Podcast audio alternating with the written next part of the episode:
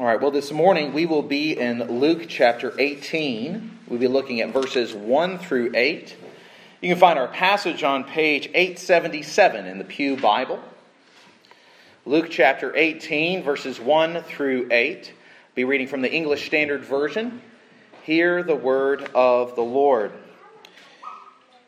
And Jesus told them a parable to the effect that they ought always to pray and not lose heart. He said, In a certain city there was a judge who neither feared God, neither feared God nor respected man.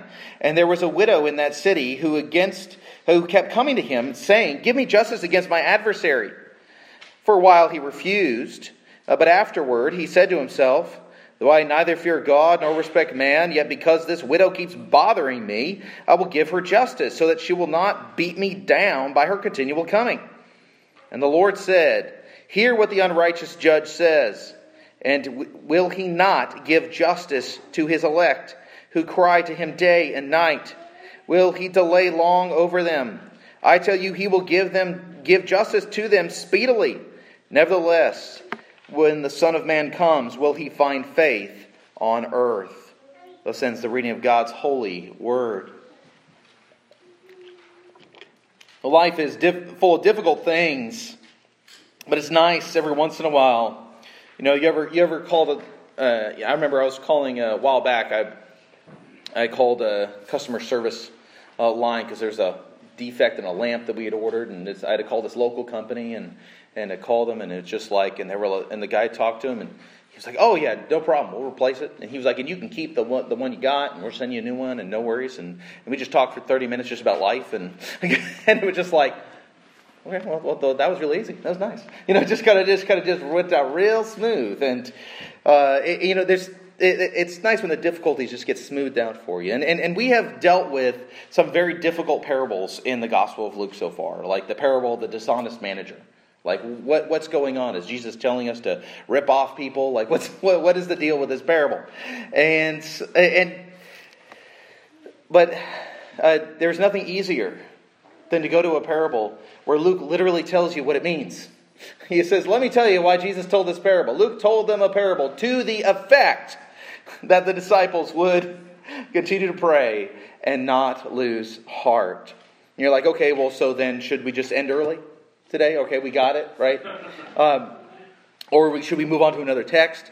Uh, well, just because something is simple doesn't mean it's easy. And also, clarity doesn't necessarily mean a lack of depth. And, and, and even as upfront and, and clear as this parable of Jesus is, uh, there's, Jesus still has a surprise for us right at the very end.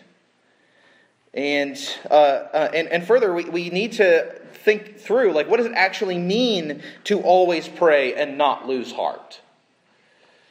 Why would we always need to pray? And what might cause us to lose heart? Add to that to the reference that he just throws in there right at the end about the Son of Man, and and and shows us that this is actually uh, this parable he tells them is actually the conclusion to chapter 17 to the section that he was teaching about earlier about the Son of Man and his, and his coming that is going to be sudden and it's going to bring judgment. And so, and Jesus relates all of this to an application of prayer. So we're going to first consider the parable itself this morning. And then, secondly, we're going to consider, consider the meaning of the parable. And then, third, what I'm calling the turn in the parable. So there's also an outline of the sermon on the back of your, uh, on the back of your bulletin as well. And so let us consider the parable in verses 2 through 5. And uh, I don't know why I thought of this, but I was just thinking a judge and a widow walk into a parable. All right, I don't know, it's because I'm the son of a comedian, uh, but I just tend to think of jokes. Uh, but but a judge and a widow walk into a parable, and, and the basic requirements here are, are, are it, for a judge are actually laid out back in the in the book of Deuteronomy and in various parts of the Jewish law. Uh, but specifically, uh, the, the judge was to was to be uh, was to be one who feared God and also was not to be one who was a respecter of persons, um, but in a different way than Jesus refers to here. So a, a, judge was often the, the last stop for someone who was powerless to go to for justice, especially if they're being you know, defrauded by their neighbor. And so, given the amount of power the judges wielded in that position uh, as this like last stop for justice, you want someone in there who realizes that they are accountable to God for every judgment they render. That ultimately they're going to answer to God for these things. Now, it's saying that the judge is, uh, was not to be a respecter of persons. It's not to say, well, Jesus says this judge was not a respecter of persons. Well, in the Old Testament, what that meant was is that he was not to be a respecter of persons in terms of their status in society and, uh, and just give justice to them automatically because they're rich, or give them automatic justice because they're poor. But he was actually to consider the facts of the case and to render a just verdict. Uh, more, more than likely, a, a judge, uh, you know, who doesn't fear God in the way that Jesus refers to here, mean, I mean, doesn't doesn't fear God, he and he's not a respecter of persons, means he doesn't care who bribes him. He just wants a bribe right? He's not a respecter of persons. I don't care if you're poor or rich, but as long as you give me enough money, I'll rule in your favor. And so it's, it's so justice can be bought for the right price. And so, and so, even accounting for that, though, the, the, the, the Old Testament law said that, uh, that a judge was to have a particular concern for giving justice to orphans and widows. Why? Because God is particularly concerned with orphans and widows. Well, why is that? Because they're helpless, because they're powerless. They don't have economic means. Now, the widow here is presented to us as the picture of helplessness. Now, a widow in a biblical context is not merely someone whose spouse died. This would be, uh, this would be a woman whose husband had died and she was left destitute. A true widow, according to the Apostle Paul, was a woman who had no other family to care for her, and she was also too old to remarry. And so, a widow here, in the superlative sense, is, this, is an older woman who's broke, doesn't have any resources, doesn't have any family members. If she doesn't have anyone to help care for her, she's going to die. That is the true picture of the biblical widow. And so, and so she, and so as such, she can't defend herself against her neighbor who is apparently uh, stealing from her. He's doing something to her, and she wants justice. Uh, uh, commentators speculated, and they're likely right. I mean, in this case, in this scenario, probably the only thing of value that she would have is land.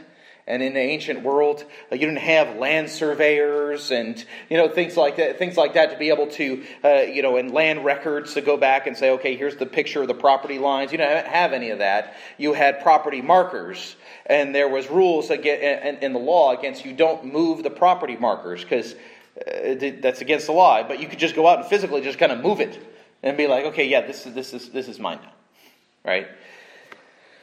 So that's, that's possibly what's happening. Whatever the case is, though, she's seeking justice and the judge has denied her. And, eh, but she keeps coming to him again and again and again, saying, Give me justice, give me justice. And you're like, I feel like I've done that on the customer service phone, on the phone line, seeking justice again and again when I have to call. But eventually the judge says that even though he doesn't care about God, he doesn't care about justice, simply out of pure self interest, he's going to give this woman what she deserves. And, and, and now, for one thing, we can say uh, the judge is honest, right? He knows who he is. Uh, he may have refused her, uh, possibly waiting, hoping that she would give him a bribe. But as one commentator noted, she, uh, the widow paid in the only currency she had persistence. And this, and this reminds us immediately with what follows that even a broken clock can be right twice a day. Even an unrighteous judge can do what is right, even if he does it for the wrong motives. He says that the only reason he is giving her justice is because she keeps bothering him and, and she won't stop. In fact, he says he's going to give her justice so she won't beat him down with her persistence. Literally, that verb means to give a black eye. And that led one commentator to write that he was afraid she was going to physically beat him up. I was like, I don't think he's afraid she's going to beat him up. It's a little silly. Um, but but we see this, but we see this kind of thing all the time. Like courts and authorities can make the right decision, but for the wrong reason. And, and we're grateful that they came to the right outcome, even though we acknowledge problems in their reasoning, and also that may trouble us for even future cases down the line if the reasoning is really bad, because that can be exploited. But it also reminded me of times where I, I grew up in Southern California, and um, and uh, and my dad especially worked in like these really awful places. Uh, um, I mean, literally, he worked in the places that were rapped about in, in like gangster rap in like the '90s. Okay, that's those are the places he was working in, in like Inglewood, where it was just like notoriously deadly gangs. And he's like, "I'm going to go manage a Circuit City there. That's what I'm going to do." So uh, and so uh, and so he's uh, and so uh, but this these dangerous places. And it, it, but sometimes these gangs would, they weren't just violent, sometimes they would actually function and do just things. They would go like beat somebody who, you know, beat somebody up who was really bad. Or they might give food to the needy or something like that. And they would do some good things as well because they were almost like community police, but they were super violent. And, and it's not in defending gangs at all, but simply pointing out that even some of the worst gangs could do good from time to time right? Even a broken clock can be right, to, uh, right twice a day. Even an unrighteous judge can do the right thing sometimes, even for the wrong reasons. And so we have this parable, and we can already see where Jesus is headed here. And so we'll jump into verses 6 and 7, where Jesus gives us the meaning. And in the meaning, we come across the power of the argument. It's a relatively uh, uh, regular biblical way of arguing. Uh, it's this way of how, it's called the how much more argument. It, they'll take an example, you know, if this is how this is, then how much more? They'll say, you know, is God going to do this or whatever? And so that's what Jesus is doing here. He doesn't state those words, how much more, but it's a comparison argument that he's making here between the judge and, and God. If an unjust judge can do what is right, even for the wrong reasons, sometimes will God, who is absolutely holy and just, do much more than him? If God, if, if this judge who, who cares nothing for justice can do what is right, how much more will the God who hates injustice, who hates dishonest scales? I mean, even if we go back to it, well, what is justice? How would he define what justice is? And what we come back to is that human justice is ultimately derivative of divine justice. Divine justice is, is, is ultimately defined by God's own holy moral character and he is light. There is no darkness in him. And so, if this judge can help this widow who cares nothing for her, how much more, Jesus says, will God help his elect, his chosen ones, whom he loves? How much more will God care for his church? You know, so many pictures are found in the scriptures that picture God as a loving shepherd caring for his flock, a loving husband jealous for his wife, a loving mother nurturing her baby child. A, a, father who protects and provides for his children. We could go on, and these pictures are in the Old Testament, they're in the New Testament, they're all over the place. I'm just thinking of the, you know Psalm 23 the, you know, one of the most favorite texts uh, anywhere. Who loves his people more than God? Will the wicked outdo God when it comes to justice? If this wicked judge can do justice, how much more will God bring justice to the earth when he comes to judge? How much more will God defend his church? No doubt that he will. Jesus says he will give justice to her and he will do so speedily. That is, when judgment comes, it will be sudden, swift, and full of divine wrath for evil. It will not be lacking in any sense. I mean, it, it conjures up images. Uh, the widow here conjures, conjures up images of, of Revelation, where the martyr standing for the throne saying, How long, O Lord, before you do justice for what was done to us? It, and he says, It's coming soon. It will come quickly and swiftly. And so this leads us to consider the church in, a, in, a, in, in this parable as a widow like church. God's people are presented out throughout the scriptures with weakness, with vulnerability. Hope often in, in, the, in the scriptures for God's people hangs by a thread. If you read the stories of Abraham and Isaac and Jacob, And you and because you I mean first of all you realize you're like wow our our heritage of faith is dependent on these Looney Tunes, all right? And then, uh, and then you go through and you're kind of, oh, and then you keep going through, and then you're like, well, David's pretty good, except for the whole Bathsheba murder adultery thing. And then Solomon, the, Mr. Wise, goes off the rails. Things go, things split up. The Babylonian exile, Syrian exile, and then things just kind of fade into darkness and silence into the Roman era. And then all of a sudden there's this burst of light with the coming of the Savior. All right, but then, uh, but then what happens after Christ returns and the church is spread? Persecution. And on and on it goes. And the church has wrestled with persecution and corruption and just watering down throughout the generations. Yet, and so and so and so God says, and so Jesus saying, reminding us here, He is faithful. That the church will always be a widow-like church. Because if the judge is to be compared to God, then the, then the widow is to be compared to the church. He says, the elect of God, his chosen ones.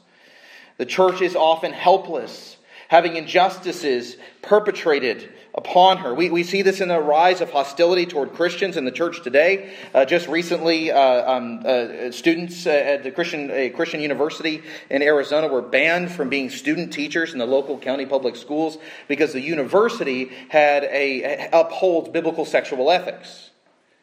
And, and, and so now the county is being sued, and, and no doubt they will very likely be forced to rescind their decision. And, and look, we, we do have excellent religious protections in our country, but uh, at the end of the day, it's a fairly shallow comfort. Because the question is, is how long? How long? And it may be longer than other countries. It may be more than other countries, and we'd be grateful for those. But if we just put our comfort in the fact that they can't change the Constitution until they do, right? So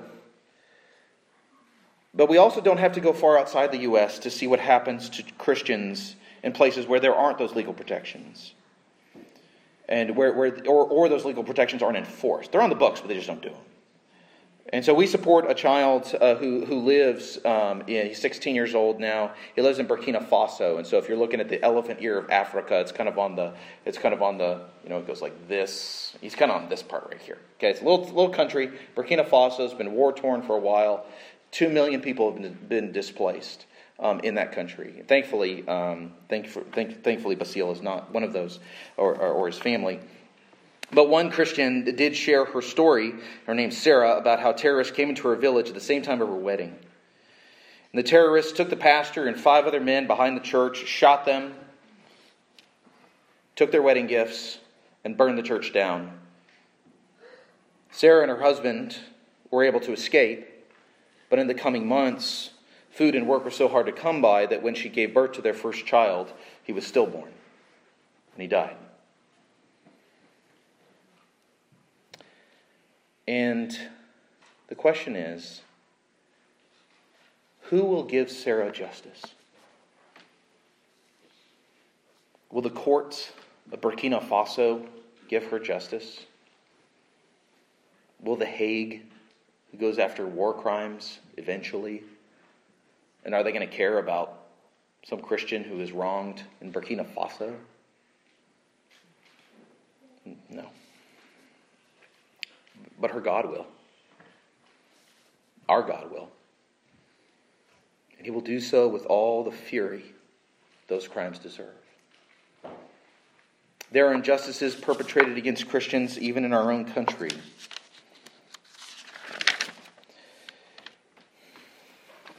You may be one of them. And you may be tempted to believe that the wicked will just continue to prosper, that injustice will continue to prevail. But do not be deceived. When the Son of Man comes, he will bring the fury of divine wrath for every injustice. That's why they call it the great and terrible day of the Lord. It's a great and terrible day for wickedness. But it's a great day for his people. And this brings us to the turn. The turn involves both verse 1 and verse 8. Because clearly, this, this parable is teaching us to pray. And so, the first thing we can say here is that Jesus is telling us here to endure in prayer. And, and Jesus knows There are things that happen which cause us to struggle with prayer. There are hardships, afflictions, injustices that may discourage us from praying.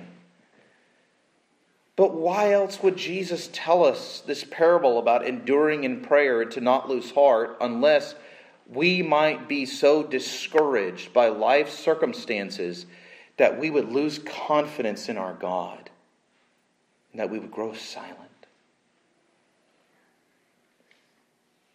You know, part of the reason, uh, um, one of the things we're doing is going through the book of Judges, uh, and, some, and we haven't gotten to the really dark parts yet. But one of the problems about the cycle of violence and idolatry and then crying out to the Lord is they go through it, they go through it, but eventually the, the, the people of God just stop crying out to the Lord for deliverance. And that's when things just go black. And so, and so we know we know that life is hard. Jesus knows that life is hard. Jesus, the suffering servant, knows what men can do. And so there, and so there are many reasons that, that, that I have heard personally, that I've even taught about why we should pray. You know, you've heard it. Sometimes you maybe you said it. You know, praying makes me feel better. Uh, praying, you know, God hears me pray. Uh, uh, God, it's it's the one thing I can do in this situation is pray, and so feels like I can at least do some things. So there's a variety of reasons we can pray. Uh, but uh, you know, it, and and John Calvin even said that that prayer is the lifeblood of the Christian. But have you ever considered that a reason to pray, to not give up praying, is because the judgment of God is coming? Not as a threat, but as an encouragement. To pray because God's justice is certain.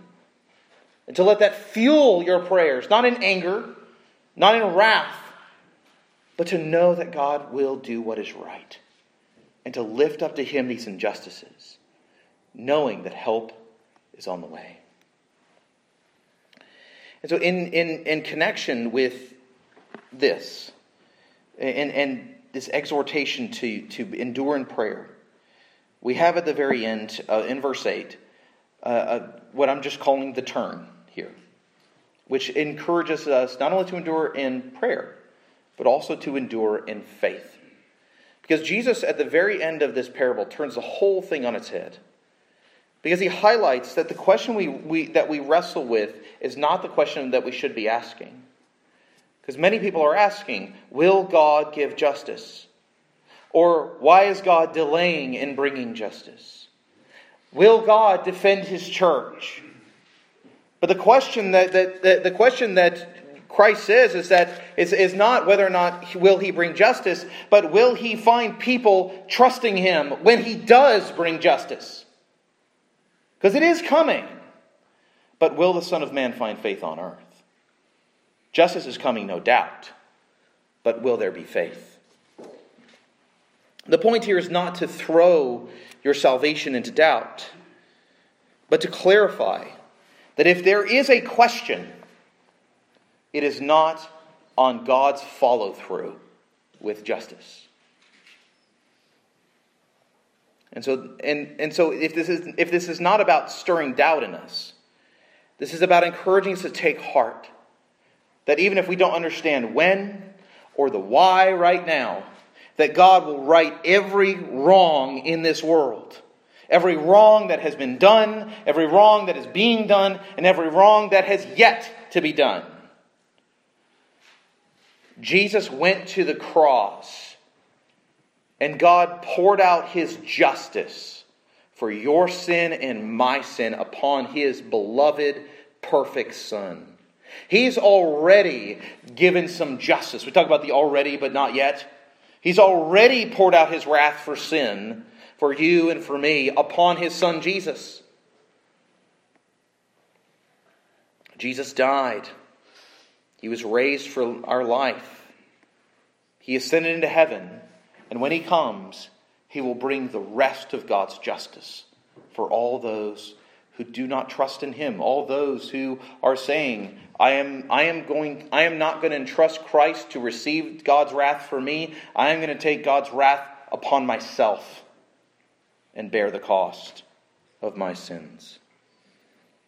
And so at the end of the day, the question is not whether God is just or whether God will do what is right, although it's not wrong to wrestle with those things. You're not a bad person, a bad Christian, if you wrestle with those things. That's okay to wrestle with them. You should wrestle with them. You should be upset by horrible things that are going on in the world. We ought to feel those things and to, and to weep for things, to pray for people, to pray for the persecuted church, especially.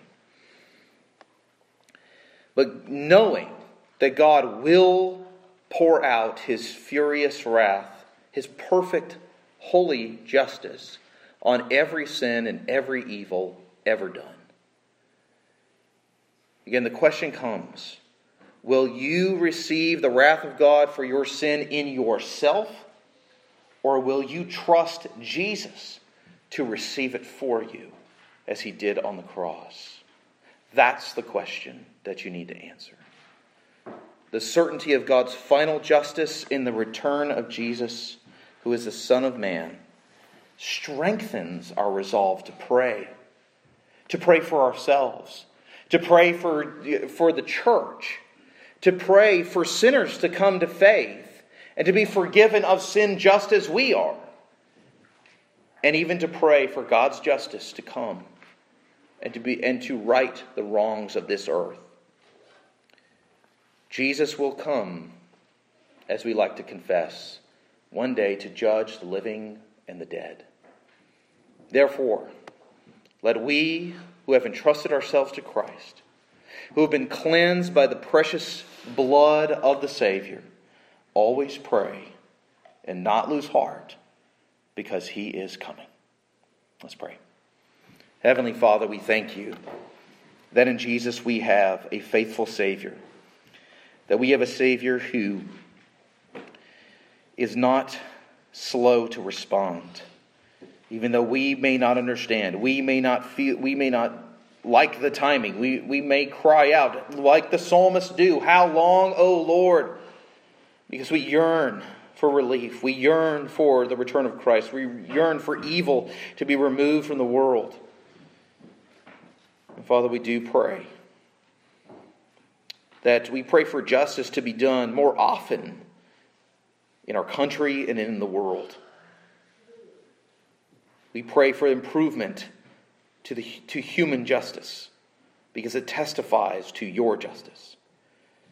But Lord, we know at the end of the day, human justice pales in comparison to yours. So we do pray, Father, for your kingdom to, be, to come, for your will to be done, for your justice to come. And Lord, we do not pray that with that arrogant attitude as if we are just in and of ourselves. We pray it as those who have been forgiven of our own sins and wickedness, which deserve the wrath of hell, but who have been forgiven by the blood of Christ and all by faith in his name. And Lord, we pray for more to repent and trust. But in the end of the day, Lord, we pray for Christ to come, for the Son of Man to come, and to find faith on the earth. We pray this in Jesus' name. Amen.